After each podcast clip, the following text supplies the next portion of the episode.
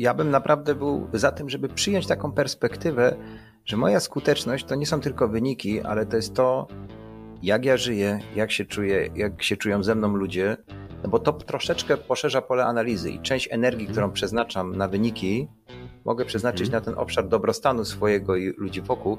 I co ciekawe, a jest też na ten temat trochę badań, to nie tylko nie zmniejsza skuteczności biznesowej długofalowo, a istotnie ją zwiększa, ponieważ człowiek niezamęczony, niezajechany, jak to się kolokwialnie mówi, no jest bardziej twórczy i więcej może.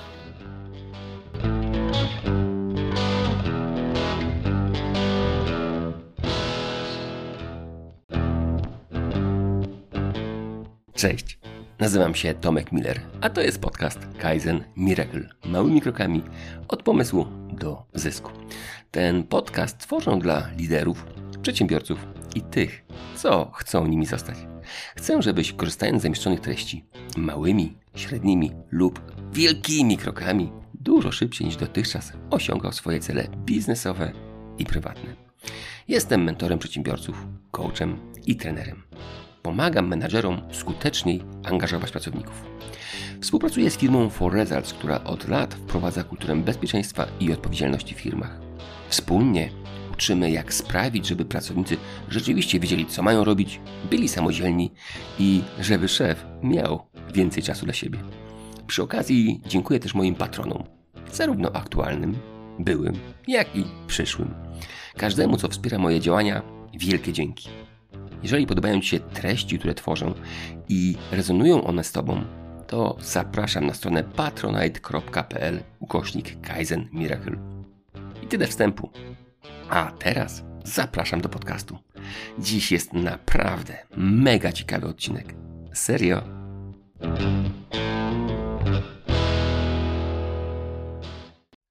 Cześć.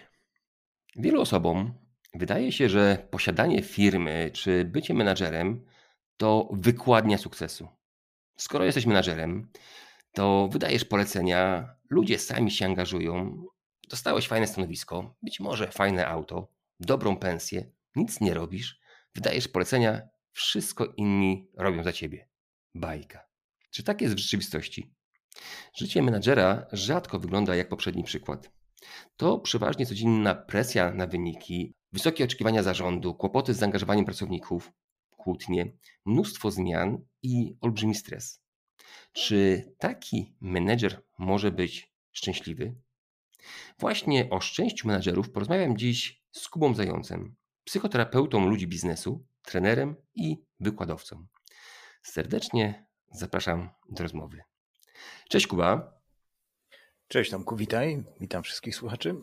Kuba, wszystkich gości na początku pytam, żeby się przedstawili po kaizenowemu w 2-3 zdaniach. Pora na ciebie. Spróbuję.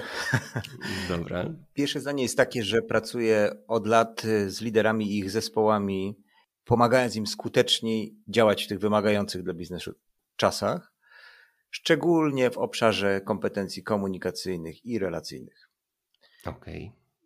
Drugie zdanie będzie takie, że jestem psychoterapeutą. Przyjmuję klientów, pacjentów terapii indywidualnej i prowadzę swój ośrodek psychoterapii. Super. Kuba, czy menedżer może być szczęśliwy? Odpowiedź jest taka, że może i spotkałem wielu szczęśliwych menedżerów, chociaż prawdę powiedziawszy, pewnie trochę podobnie jak w życiu, ta proporcja tych szczęśliwych jest jednak, wydaje się, istotnie niższa niż tych, którzy w jakiś sposób doświadczają, może nie nieszczęścia, ale braku szczęścia. To jest też może taki moment, Tomku, żebyśmy powiedzieli o różnicy między szczęściem, zadowoleniem a radością, bo będziemy się w tych obszarach poruszali. Myślę, że radość to jest coś takiego, co jest takie najbardziej chwilowe. Można się przez chwilę czuć radośnie, śmiać się, cieszyć. I oczywiście to jest bardzo ważne. Szczęście wydaje mi się czymś bliższym zadowoleniu. Jeden z moich pacjentów ostatnio powiedział mi, zapytany czy jest szczęśliwy, I'm not happy, I'm glad. no więc glad, zadowolony, to jest też z tego obszaru i to jest coś, co jest bardziej stabilne, długofalowe, może mniej podlega jakimś wahaniom, na przykład wahaniom nastroju. Mhm. Okej, to różnica między radością a szczęściem w biznesie. Powiedziałeś, że to są pewne różne obszary. Okej, to bo ja tak zastanawiam się, jak to jest, czy takim szczęśliwym menadżerem można być i w jaki sposób, bo mam wrażenie, że taki menadżer to ma naprawdę masę presji na sobie, masę odpowiedzialności za swoich pracowników, za to, żeby oni osiągali wyniki, ma presję z góry od zarządu, być może sam jest właścicielem firmy, ale też ma zmienność otoczenia, zmienność podatkową, finansową, wszystko się zmienia i to wszystko jest na jego głowie. Czy pomimo takich warunków zewnętrznych taki menadżer może być szczęśliwy? Jakie są parametry szczęścia menadżera według ciebie? Nie jest to łatwe pytanie. Ja myślę, że to jest tak, że faktycznie to życie menedżerskie jest skomplikowane i ma wiele wyzwań. O części z nich powiedziałeś i można powiedzieć, że czasami liderzy są szczęśliwi właśnie z powodu tych wyzwań i właśnie z powodu tych komplikacji, ale powiedziałbym, że trochę to jest z tym szczęściem u menedżera tak jak szczęściem u ludzi. To znaczy im bardziej żyję sensownym życiem, im moja praca jest zgodna z moimi wartościami, mam poczucie sensu tego, co robię. Oprócz tego mam jeszcze na rozsądnym poziomie zdrowe ciało, sensowne relacje wokół mnie, to uważam, że podówczas bycie menedżerem nawet może w tym szczęściu pomóc. Mhm. Ja bym raczej, pomyślał sobie o tym, co powoduje, że liderzy tego szczęścia nie doświadczają. To jest coś, co jest taką kondycją oczywiście nie tylko liderów, ale to jest to, że większość liderów jednak pracuje pod ciągłą presją i można powiedzieć ciągle ich głowy są zajęte jakimiś zadaniami, rozważaniami, stresami. To jest bardzo trudne, żeby w takiej sytuacji być szczęśliwym, bo jednak szczęście wymaga trochę spokoju głowy. Okej. To powiedz mi tak z ciekawości, z czym do ciebie przychodzą pacjenci czy menadżerowie? W ogóle jesteś psychoterapeutą i jestem ciekawy, kto do ciebie przychodzi, bo mam wrażenie, nie wiem, czy taka jest dobra ścieżka, czy nie, że na początku, jeżeli ktoś ma kłopoty, to są książki. Później ewentualnie koledzy, później być może jakieś szkolenia, jakiś coach, jakiś mentor i psychoterapeuta to jest taki, mam wrażenie, że na samym końcu. Kto do ciebie przychodzi jako menadżer i z jakimi problemami? Masz rację, że faktycznie ja bym się z tym zgodził, że terapeuta jest pewnie na końcu tej ścieżki. Mało tego, te wszystkie wcześniejsze etapy bardzo często po prostu wystarczają i pomagają do tego, żeby zdobyć powiedzmy sensowny poziom zadowolenia z życia, nawet tego życia takiego skomplikowanego, jakim jest życie menedżera. Jak do mnie już trafia menedżer, a trafia ich dość sporo, pewnie dlatego, że poruszam się na tym pograniczu biznesu i terapii, więc pewnie jakoś tam rozumiem obie te gramatyki, to raczej trafiają ludzie już w solidnych kłopotach. Bym powiedział, że to są najczęściej dwie sytuacje. Pierwsze to jest po prostu depresja lub przedłużające się notoryczne stany depresyjne, czyli taki po prostu bym powiedział na fizycznym poziomie namacalny brak zadowolenia z życia. Drugi powód to są problemy relacyjne. To są często takie zgłoszenia pod tytułem rozpadło mi się moje życie, rozpadła mi się rodzina, dzieci nie chcą ze mną rozmawiać. Często to towarzyszy bardzo skutecznym liderom w życiu biznesowym.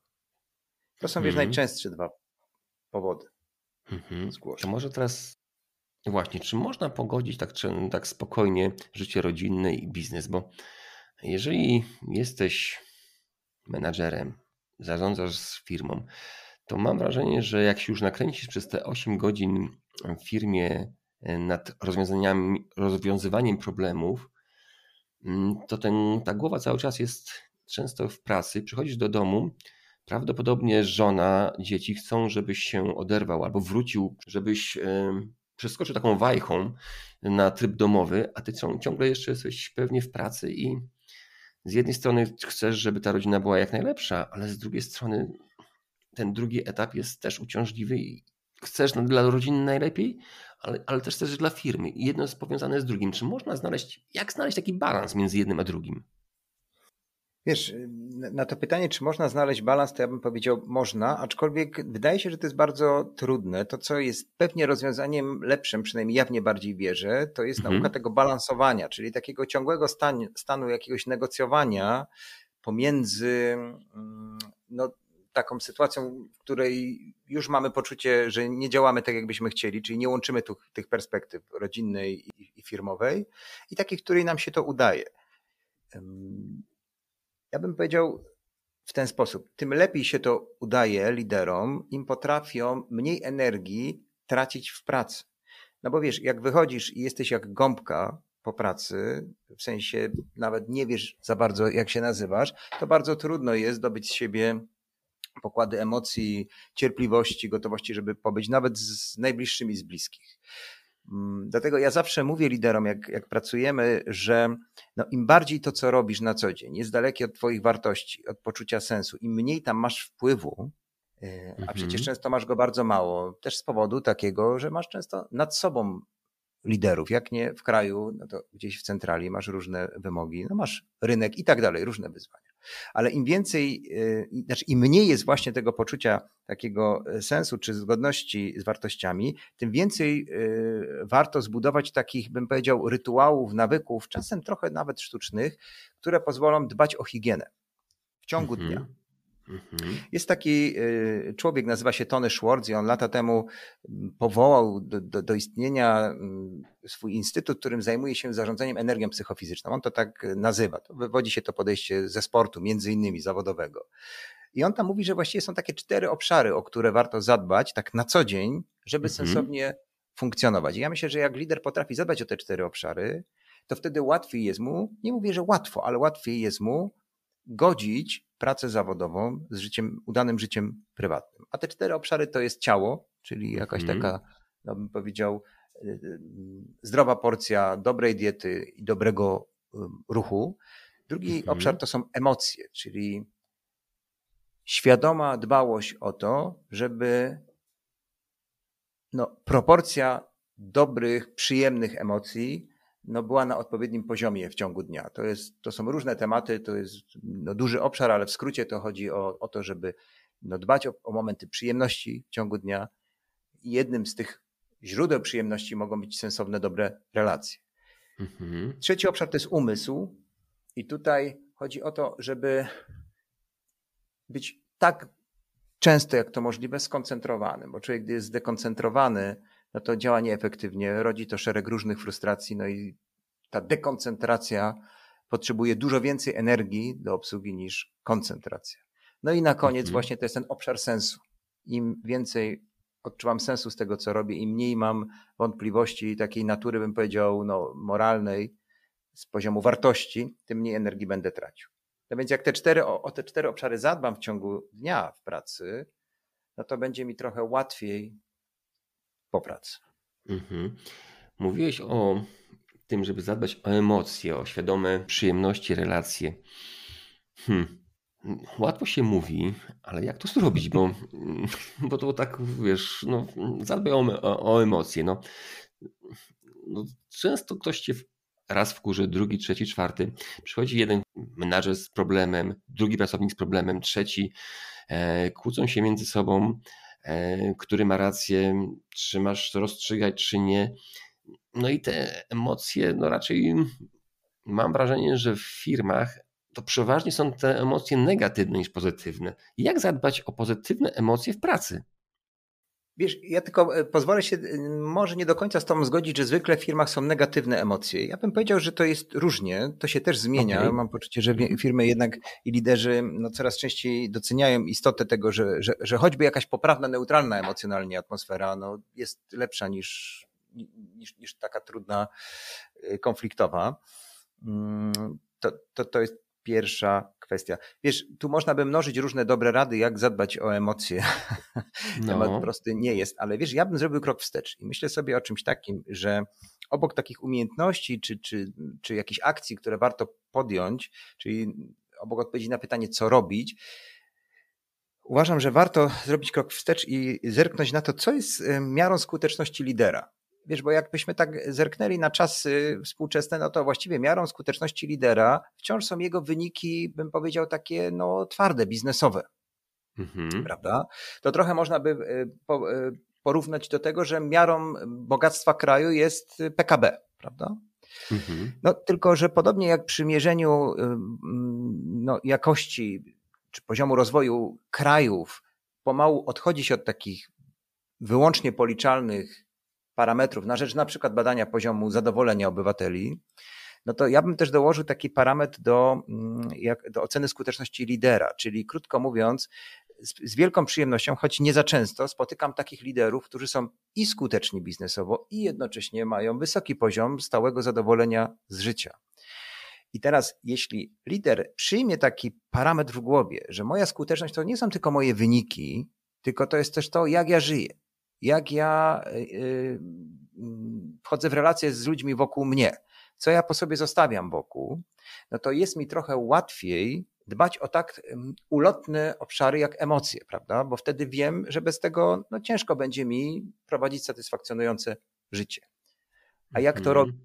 To żebyśmy tutaj nie rozpoczęli audycji w odcinkach, no to mogę bo przede wszystkim lepiej poznać siebie, lepiej zrozumieć swoją emocjonalność, co mnie zapala, co mnie podpala, co mnie cieszy.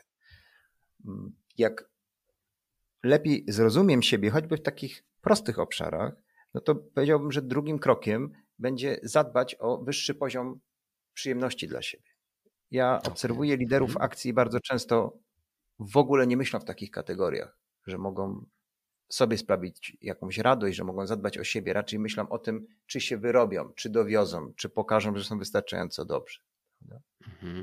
I trzeci obszar, zadbać o umiejętności komunikacyjne, no bo bycie w relacjach z ludźmi no jednak odbywa się poprzez komunikację, no co tu dużo mówić.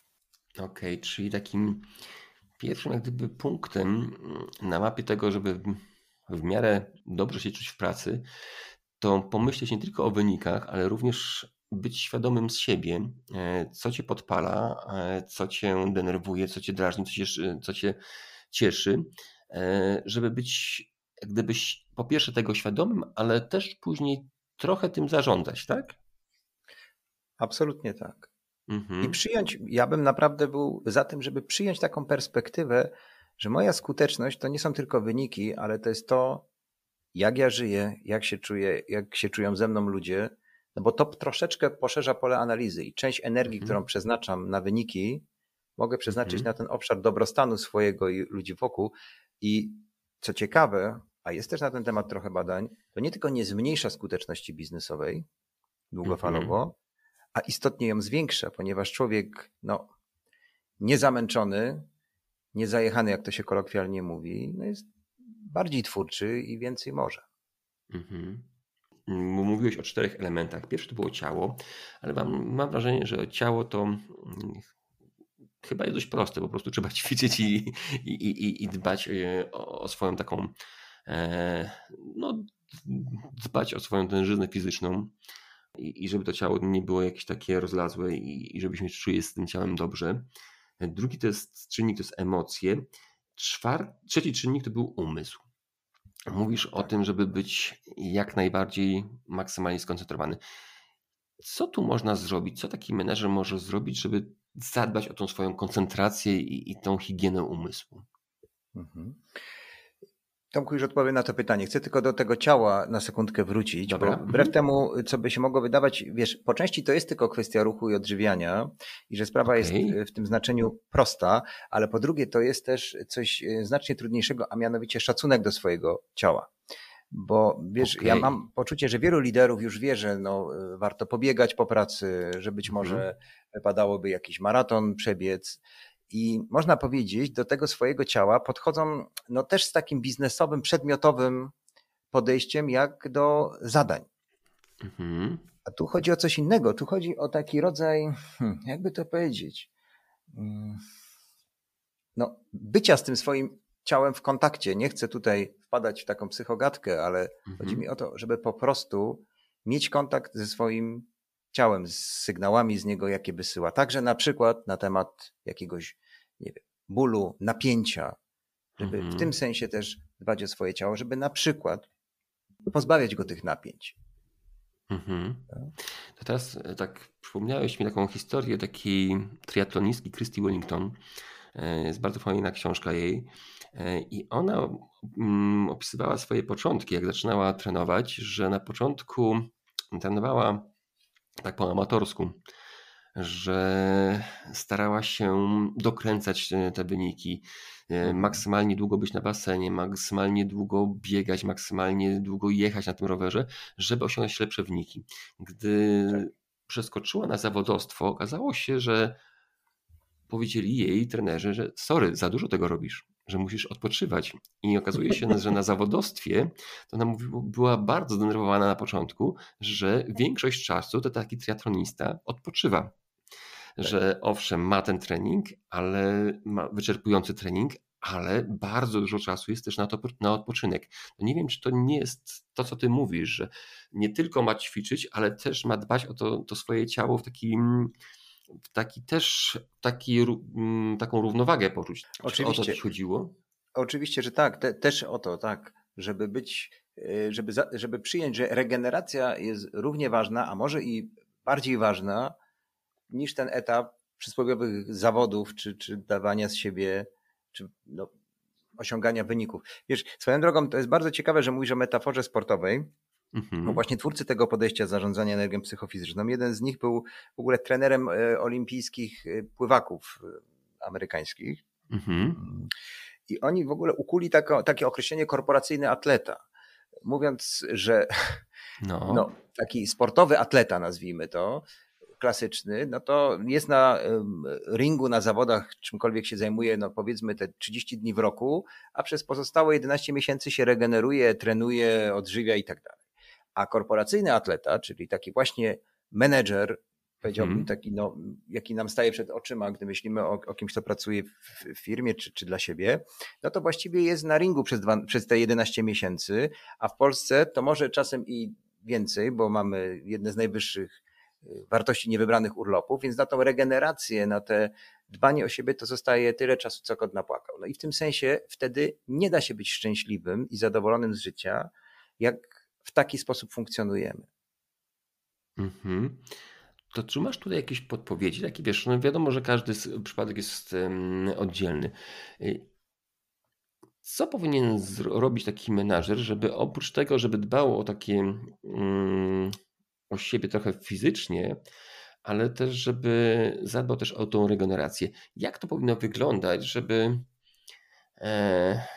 ta regeneracja była prawidłowa? Bo ja też mam wrażenie, że jest taka trochę pułapka, że jak się dużo robi, to się chce jeszcze więcej i faktycznie wpadamy w taki wir osiągania celów kolejnych. Jak to zastopować może i jak to zrobić, żeby te osiągnięcia troszeczkę właśnie złagodzić, albo żeby, nie wiem, czy jest... Są różne typy osobowości. Czy to można zrobić tak, żeby ktoś, nie wiem, trochę spowolnił to tempo, żeby się właśnie trochę częściej odpoczywał? Co ty radzisz, jeżeli chodzi o ten właśnie element ciała? O element ciała specyficznie pytasz, tak? Znaczy, tak jak mówisz o tą higienę dla ciała. Przedtem, zanim bym myślał o higienie dla ciała, no to bym w ogóle jeszcze wrócił do tego, że jeśli naprawdę lider by przyjął taką perspektywę. Dobra, ja coś chcę zmienić, bo czuję, że za mało zadowolenia z tego życia, no to bym pierwsze wykonał taką pracę, czy ja mam w ogóle decyzję, żeby trochę inaczej spojrzeć na siebie w roli lidera, na to, co jest skutecznością, czy miarą skuteczności moich działań. To od tego bym w ogóle zaczął.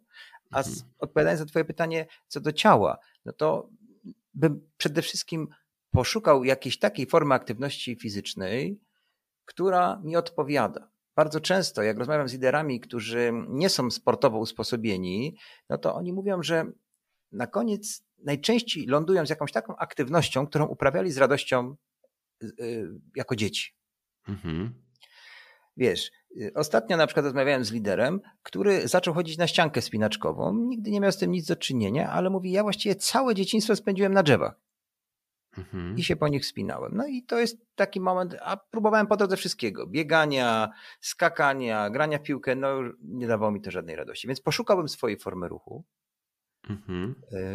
poszukałbym swojej formy zdrowego odżywiania się i zacząłbym od takich dwóch, no prostych być może obszarów, ale z taką decyzją wcześniej i namysłem, o którym wspomniałem, myślę, że to może dać pierwsze dobre efekty, a następnie bym przeszedł jednak do obszaru, o który zapytałeś, czyli do obszaru umysłu. Okej. Tu jeszcze jeden rzecz, taki element sportowy mi się przypomniał, bo też jest taka metoda właśnie biegania, a nawet pokonywania maratonów. I metoda polega na tym, że to jest metoda Gallowaya, że nie biegnie się całego dystansu, tylko robi się takie interwały, że biegnie się 2 minuty, tam 5 minut w miarę szybko, później minutę odpoczywa. Biegnie się 5 minut, minutę odpoczywa. Nie wiem, czy to też nie jest taki sposób może na menadżerów, żeby oni też może częściej odpoczywali, ale to jest taki właśnie metafora, która mi teraz przyszła do głowy. Ale to mi się wydaje, że też każdy może to indywidualnie odebrać. Kuba, przejdźmy teraz może do tego umysłu. Jak zadbać o tą higienę umysłu? Wiesz, to wydaje mi się być naprawdę bardzo, bardzo ważny wątek i tutaj jest pewnie wiele obszarów, ale najkrócej to jest takie pytanie, jak zadbać o to, żeby nie być zdekoncentrowanym, żeby nie alokować uwagi na tysiące różnych rzeczy, żeby nie dawać się destabilizować różnym tematom, które wpadają i wyzwaniom, no bo to się nie zmieni. Ten świat tak jest skonstruowany. No i tutaj jest parę obszarów od takich, bym powiedział, najprostszych, co nie znaczy prostych, żeby uwzględnić jakoś naszą naturę, biologię bym rzekł, czyli żeby uwzględnić coś, co nazywa się rytmem ultradialnym. Rytm ultradialny to są 90-minutowe cykle aktywności, w których żyjemy. Śnimy w nocy, ale też żyjemy w ciągu dnia. No, to, co my próbujemy robić usilnie, to zakłamywać te cykle, czyli ponieważ te cykle mamy wspólne z innymi ssakami, no więc pies trzykot, jak jego cykl mija, no to po prostu ucina sobie drzemkę, a my ucinamy sobie kawę, tudzież inny specyfik, który nas postawi na nogi. No więc pierwsza kwestia to jest taka, nie oszukiwać tego rytmu, tylko co mniej więcej 90 minut zrobić jakąś solidną kilkunastominutową przerwę, najlepiej z fragmentem jakiegoś drobnego ruchu. Bo to po prostu będzie utrzymywało naszą koncentrację w dalszej części dnia na bardzo sensownym poziomie, a już na pewno na wyższym poziomie, niż gdy tego nie będziemy robić. Natomiast wiesz, Tomek, nie ma co ukrywać, tu nie ma prostych recept. Jeśli naprawdę chcemy być skoncentrowani, jeśli naprawdę chcemy mieć sprawny umysł, no to wymaga treningu, tak jak ciało wymaga treningu. No i tutaj w moim odczuciu nikt nic lepszego nie wymyślił niż różne techniki związane z medytacją, czy dzisiaj to się nazywa mindfulness, czyli krótko mówiąc różne po prostu ćwiczenia polegające na nauce koncentracji, na ćwiczeniu tego mięśnia uwagi. I naprawdę nie chodzi mi tu o rozpalanie kadzideł, nucenie mantr, bo naprawdę nie każdy musi lubić ten klimat. Mnie chodzi o takie podejście, wiesz, bliższe sztukom walki, gdzie właściwie sensowny trening, zwłaszcza zawodowca, no to znaczna część tego treningu to jest nauka koncentracji, a nie nauka walki. Okej, fajnie.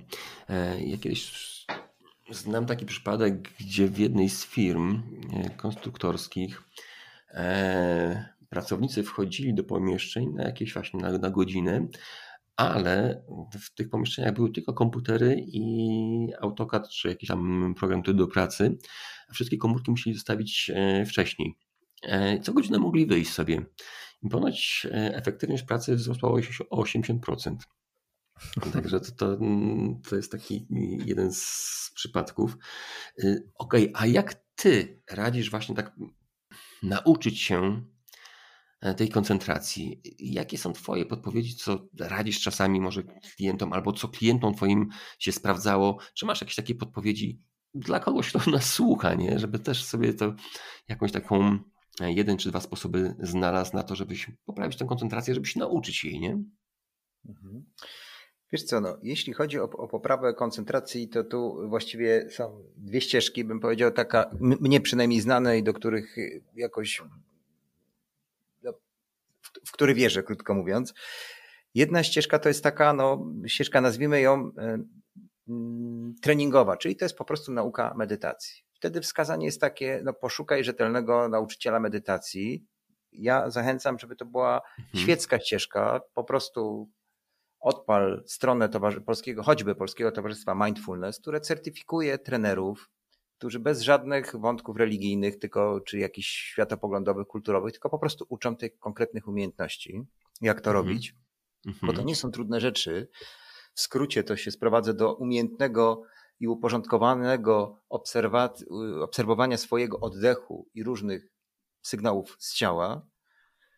Czasem jest to wzbogacone o elementy treningu mentalnego, czyli trening mentalny, czyli takiego, bym powiedział, takich umiejętności pracy ze swoimi myślami. I są konkretni ludzie, specjaliści, którzy mogą tego nauczyć. Wiesz, swoją drogą mówimy tu co jakiś czas o sporcie. No nie ma dzisiaj właściwie zawodowego sportowca, szczególnie na jakimś poziomie takim, no, wyższym niż powiatowy, który by w takiej czy innej formie nie korzystał z takich specjalistów. Po prostu nie ma. Okej. Okay.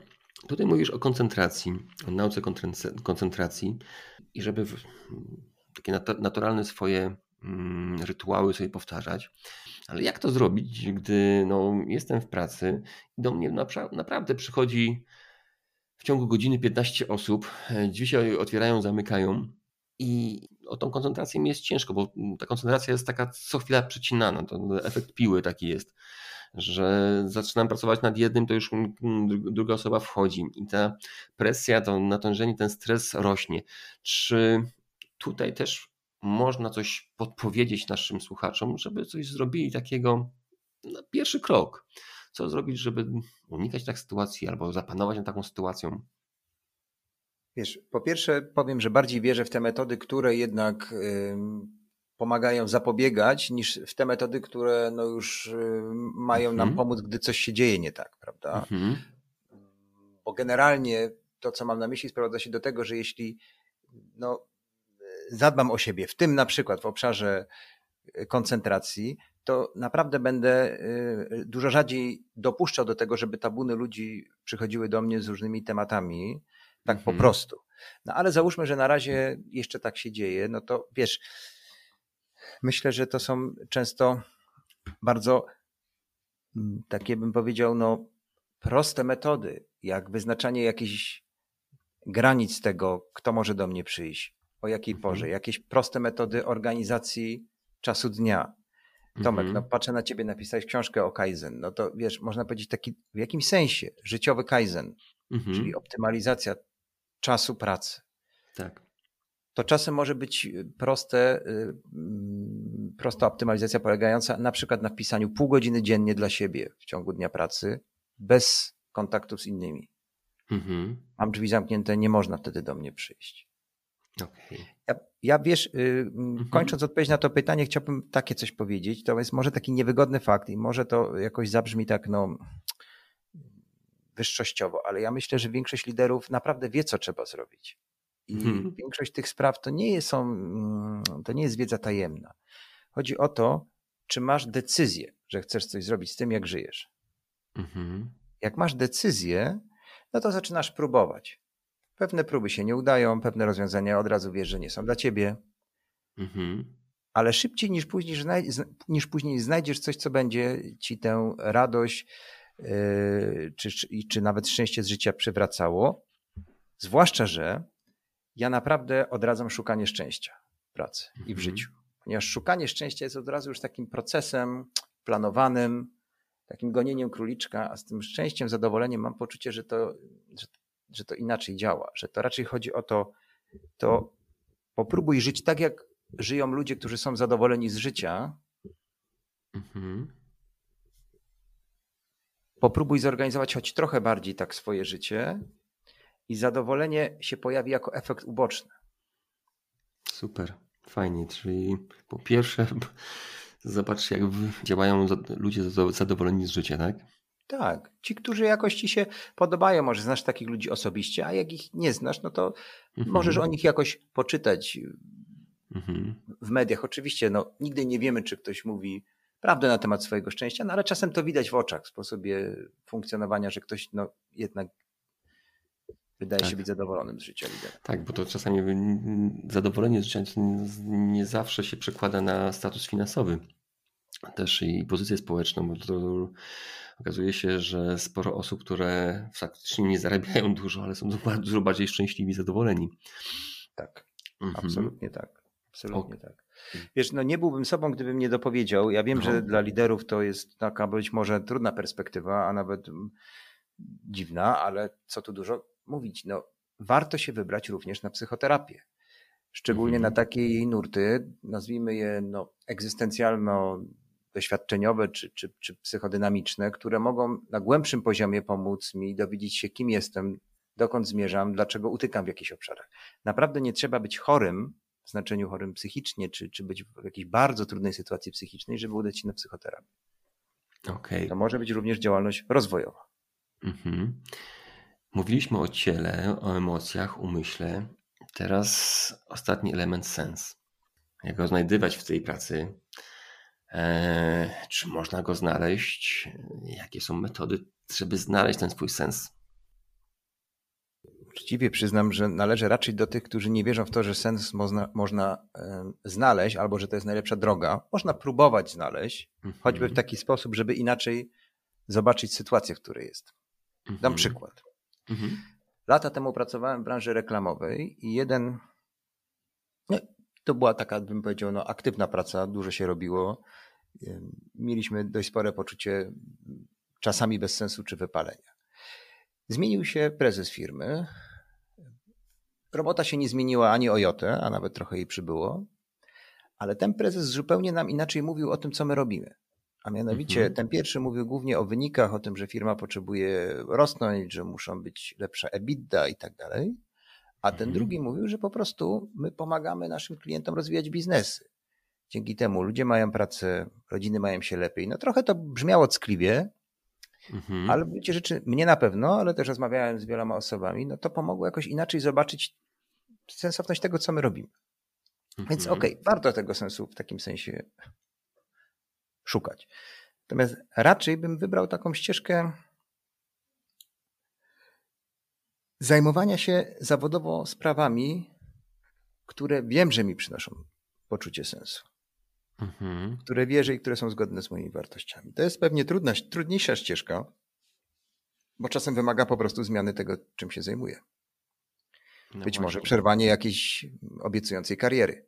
Ale jeśli drabina jest przystawiona nie do tej ściany, to szkoda czasu na spinanie się. No właśnie. Bo nie będzie nagrody na koniec. Bo znam takie firmy, takie organizacje, gdzie no jest duża presja. Tam się zarządy wymieniają co chwilę. Ludzie nie znają sensu. Nie mają takiego poczucia bezpieczeństwa, jak pracują, w jaki sposób pracują. Powiedz mi, jak się odnaleźć w takiej firmie, gdzie... Czy można się odnaleźć w ogóle? Czy właśnie trzeba szukać czegoś nowego?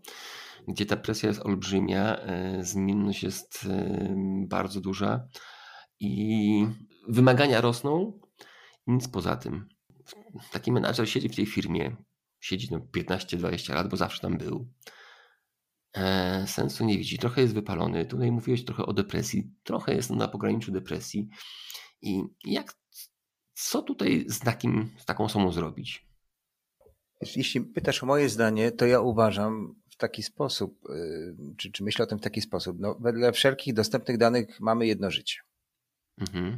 Próby dostosowywania się do warunków tego typu, jakie opisujesz, no raczej nie rokują za dobrze i w moim odczuciu to po prostu jest strata życia i strata czasu. Na szczęście żyjemy wciąż w takim miejscu na ziemi, no, gdzie jednak mamy szeroki wachlarz wyboru. Pominąwszy jakieś jednostkowe sytuacje, kiedy naprawdę w danym momencie nie możemy zmienić pracy, a uwaga, kredyt na dom czy na mieszkanie to nie jest powód, że nie możemy zmienić pracy, bo możemy po prostu pozbyć się mieszkania lub domu i dalej będziemy cali i zdrowi. To wyjąwszy jakieś naprawdę wyjątkowo trudne sytuacje. Ja raczej, jeśli miałbym komuś powiedzieć w coś, w co wierzę, nie chcę dawać dobrych rad, to ja bym szukał innej roboty. Okay. Szkoda życia, szkoda czasu, ponieważ energia włożona w to, żeby przetrwać w takim środowisku, no to jest po prostu, to jest morze energii. Pytanie jest zasadne, po co? Dobre pytanie. Kuba, mówiłeś też o depresji tych menadżerów, którzy często do siebie przychodzą. Jak poznać, kiedy już mam depresję, czy nie? Prawdopodobnie taki menadżer, a czyli każdy z nas moim zdaniem, do końca nie wie, kiedy wchodzi w tą depresję, czy nie. Jest smutny, jest wypalony. Jak poznać, że ta depresja już jest taka na tyle duża, że warto coś z nią zrobić? Wiesz, najprościej mówiąc, najlepiej byłoby nie dopuszczać do takich momentów, kiedy ona już jest na tyle duża, że trzeba coś z nią zrobić. To wiem, że to jest taka odpowiedź nieco wymijająca. Natomiast tak wchodząc bardziej w szczegół, wiesz, no, depresja niejedno ma imię i tutaj często też mieszamy kwestie takie jak naprawdę solidna depresja, ciężka choroba, na którą po prostu potrzebne są leki w dużej mierze i oprócz tego psychoterapia, ze stanami depresyjnymi czy z takim no, trwałym obniżeniem nastroju.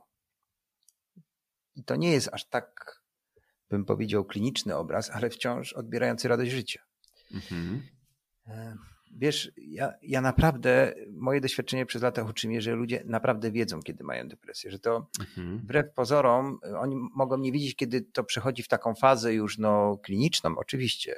Natomiast no, jeśli przez parę miesięcy, klinicznie czasem się mówi przez miesiąc, ale już dopuśćmy przez nawet parę miesięcy, no, masz obniżony nastrój, niewiele co jest w stanie cię jakoś ucieszyć. Masz poczucie, że tematy, które cię, czy aktywności, które cię wcześniej cieszyły, no już to nie działa, no to jest już moment, żeby coś z tym zrobić. Na przykład zwrócić się do terapeuty, na przykład chociaż o tym poczytać. Wiesz, na przykład poeksperymentować właśnie w taki sposób, żeby no, zadbać bardziej o swoje ciało, od tego zacząć. I zobaczyć, czy coś się zmienia. Jeśli nic się nie zmienia, bo może też tak być już na pewnym etapie, no to wtedy po prostu udać się do specjalisty. Okay. Nie czekać, wiesz, bo im dłużej czekamy, im dłużej przenosimy taki stan no już smutku i niezadowolenia, ale jeszcze takiego, w którym funkcjonujemy, tym potem trudniej z tego się wydobyć. Natomiast dobra wiadomość jest taka, że właściwie z większości tych stanów depresyjnych da się wyjść, ale rzadko kiedy z tych poważnych, głębokich samemu. Okej. No to wiesz, takie pytanie, wiesz, może dla matematyków, ale może nasi słuchacze też by chcieli wiedzieć, jak długo taki trwa proces wychodzenia z depresji? Jak długo albo jak szybko można z tego wyjść? Bardziej jak szybko można z tego wyjść? Czy można z tego wyjść? Bo no jeżeli ktoś jest już pod ścianą, to pewnie chciałby wiedzieć tak orientacyjnie. Wiem, że to jest każdego osobno, ale jak to tak orientacyjnie to wygląda? Taki proces wychodzenia na prostą. Mogę się podzielić takimi, no, swoimi obserwacjami, doświadczeniami zawodowymi no i ludzi, specjalistów, których obserwuję wokół i ich klientów, pacjentów. To bym powiedział, że niektóre leki potrafią bardzo szybko to powiedzmy jest liczone w tygodniach, poprawić nastrój do takiego poziomu, że można zająć się poważniejszą pracą nad zjawiskiem. Natomiast ta praca nad zjawiskiem, czyli usuwanie nie tyle skutków czy objawów, a przyczyn depresji, no to zwykle już jednak jest terapia długoterminowa. Ja słabo wierzę w takie krótkoterminowe aktywności, chociaż być może będą osoby, dla których to też będzie sensowne. Natomiast generalnie to zwykle jest pomiędzy rok a 2 lata. Żeby uspokoić takie depresyjne fale i wyjść na taki poziom, że człowiek zaczyna po prostu już odczuwać jakąś radość życia. Traktujmy umownie ten czas. To jest, powiedziałbym, no takie jak to w krzywej Gaussa powiedzieć o matematyce, no to taka większość procesów trwa mniej więcej tyle. Mam też taką obserwację, że zwykle one wymagają powtórzenia za parę lat raz jeszcze. Mm-hmm. Okay. Tylko pamiętajmy, dodam tylko, że ten proces to nie jest takie po prostu leczenie męczące. Taki proces pracy z depresją czy terapii depresji to jest też piękna przygoda. Bo terapia to jest też po prostu, czy może być, świetna, ciekawa podróż. Więc to jest na początku bardzo trudny proces, bywa, ale wcale nie musi być jakąś drogą przez mękę. Mhm. Okej. Miała być tutaj rozmowa o szczęściu. Wyszło o depresji, o kłopotach w relacjach. Ja może jeszcze taką chciałbym taką klamrę zrobić może. Wrócić do tego szczęścia, żeby było coś na koniec było coś przyjemnego. Co potrzeba menedżerowi, żeby właśnie był zadowolony z tej pracy? Nad czym warto pracować, żeby te elementy wszystkie pasowały? Czy nie wiem, może taką checklistę zrobić, taką, wiesz, nie mówię, że to się da zrobić, taką checklistę, taką zupełną, ale być może takich kilka punktów, co zrobić, żeby ten balans życiowy udało się menadżerowi zachować. Słuchaj, spróbujmy może razem zbudować taką listę wskazówek. Ja pomyślałem o takiej pierwszej kwestii. To fatalnie zabrzmi dla wielu liderów. Znowu coś przykrego. Może nie przykrego, ale wiesz, takiego obniż trochę loty. W takim sensie naprawdę na tobie się świat nie kończy. Na twoim biznesie się świat nie kończy. Jeśli nie zrobisz jakiegoś celu, KPI-u, EBITDA nie wzrośnie, naprawdę się świat nie skończy. Po drugie, przyjmij, że naprawdę jesteś ważny. No to jest tak, że nikt za ciebie dobrego życia nie przeżyje, więc po prostu przyjmij taką perspektywę, że jesteś ważny. Po trzecie, ja bym jednak naprawdę dodał to, poznaj siebie lepiej. Bo jeśli się zamęczasz w pracy, jeśli zajeżdżasz się, jeśli nie masz tej radości życia od długiego czasu, no to najprawdopodobniej realizujesz jakieś dziwne cele, ale nie swoje. Mhm. No i po czwarte, zacznij od drobnych kwestii związanych z ciałem. Zadbaj o sen, zadbaj o ruch, zadbaj o odżywianie, zadbaj o koncentrację. Myślę, Tomek, że jeśli ktoś by choć trochę z każdego z tych obszarów zrobił, to zadowolenie się po prostu jako efekt uboczny pojawi, a to uważam jest naprawdę gra warta świeczki, bo zadowolone, szczęśliwe życie to jest w ogóle inna sytuacja niż życie w warunkach takiego właśnie ścisku, napięcia, ciągu deadline'ów. Tak. I to jest możliwe, to nie opowiadam tu o bajek różnych. Mhm. Nie wiem, czy mamy jeszcze czas, mogę coś jeszcze dodać? Tak, tak, pewnie. Wiesz, bo też bym powiedział o czymś takim, że spotykałem wielu liderów, którym udało się to zadowolenie dopiero gdy zmienili obszar pracy. Najczęściej to była zmiana, która polegała na odejściu od pracy dla kogoś do przejścia do pracy dla siebie, czyli stawali się przedsiębiorcami. Bo jednak to jest taka ścieżka, która choć niełatwa, daje duże poczucie wpływu, autonomii. Człowiek może w dużej mierze wybrać to, czym będzie się zajmował. Ale spotykałem też całkiem niemało liderów, którzy wręcz przeciwnie, w drugą stronę robili drogę. Czyli odchodzili właśnie od swoich firm i zatrudniali się w jakiejś sensownej organizacji i wtedy odzyskiwali tę radość z bycia liderem. Więc to jest też jeszcze taka perspektywa, że czasem to nie tylko jest kwestia zmiany pracy, tylko zmiany tego, gdzie ty jesteś tym liderem. Czy pracujesz dla kogoś i to ci akurat sprawia radość, czy wręcz przeciwnie, potrzebujesz pracować dla siebie i mieć ludzi pod sobą, bo to cię będzie nakręcać pozytywnie. Super, dzięki za uzupełnienie. Mi się tam z tego, co mówiłeś, jeszcze jedna rzecz spodobała, bo powtórzę to, żeby popatrzeć na tych ludzi, którzy są zadowoleni z życia i żeby troszeczkę się im przyjrzeć, żeby zobaczyć, czy coś z tego, co oni robią, możemy już dzisiaj zaadoptować zobaczyć, jakie mają rytuały, dlaczego się cieszą, dlaczego się uśmiechają, co im to daje i może troszeczkę to zaimportować do siebie, chociaż kawałeczek. Nie wiem, czy wszystkiego pewnie się na pewno się wszystkiego nie uda, ale myślę, że te pigułki, które możemy znaleźć, takie kaizenowe właśnie, kaizenowe pigułki, zawsze możemy wprowadzić do siebie, do życia, żeby zobaczyć, co kto ma, a czasami, tak jak mówisz ty, czasami, ponieważ to jest, mam wrażenie, czasami ciężko porozmawiać z sobą, to czasami można właśnie iść do coacha, mentora czy do terapeuty, tak jak do ciebie, żeby się nad tym zastanowić i tą samoświadomość większą zbudować.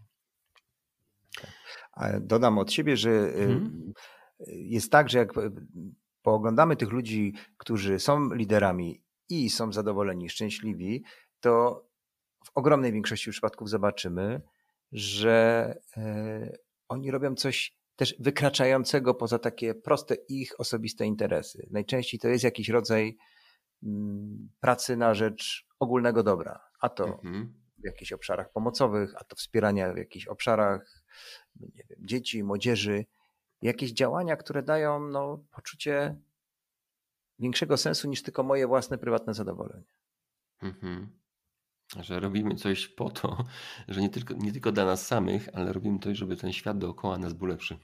Coś w tym duchu, bez górnolotnych słów, to właściwie większość ludzi, o których myślę, którzy by spełniali te parametry, są liderami i są szczęśliwi, no to właściwie każdy z nich jakąś część czasu poświęca na takie działania. Super.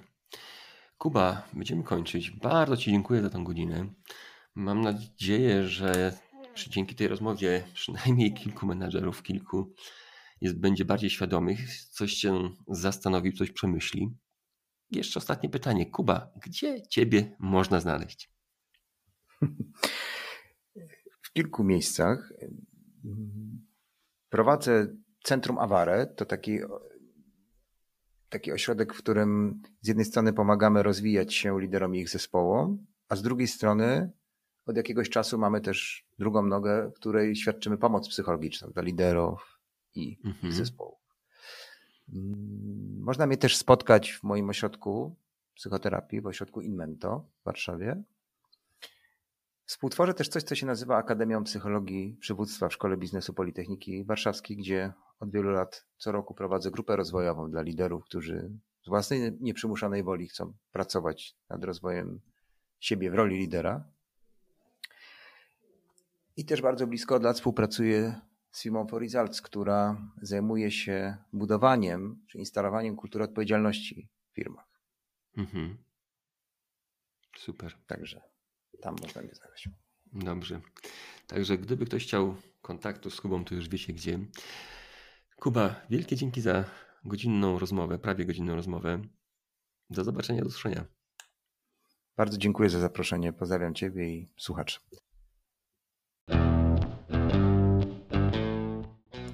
I jak ci się podobał ten odcinek? Jeżeli coś ci się spodobało, to szybko weź długopis lub telefon i zapisz to sobie. Być może jest to jedna rzecz, a może więcej. Zapisz to sobie. Wiesz, tak żeby nie zapomnieć.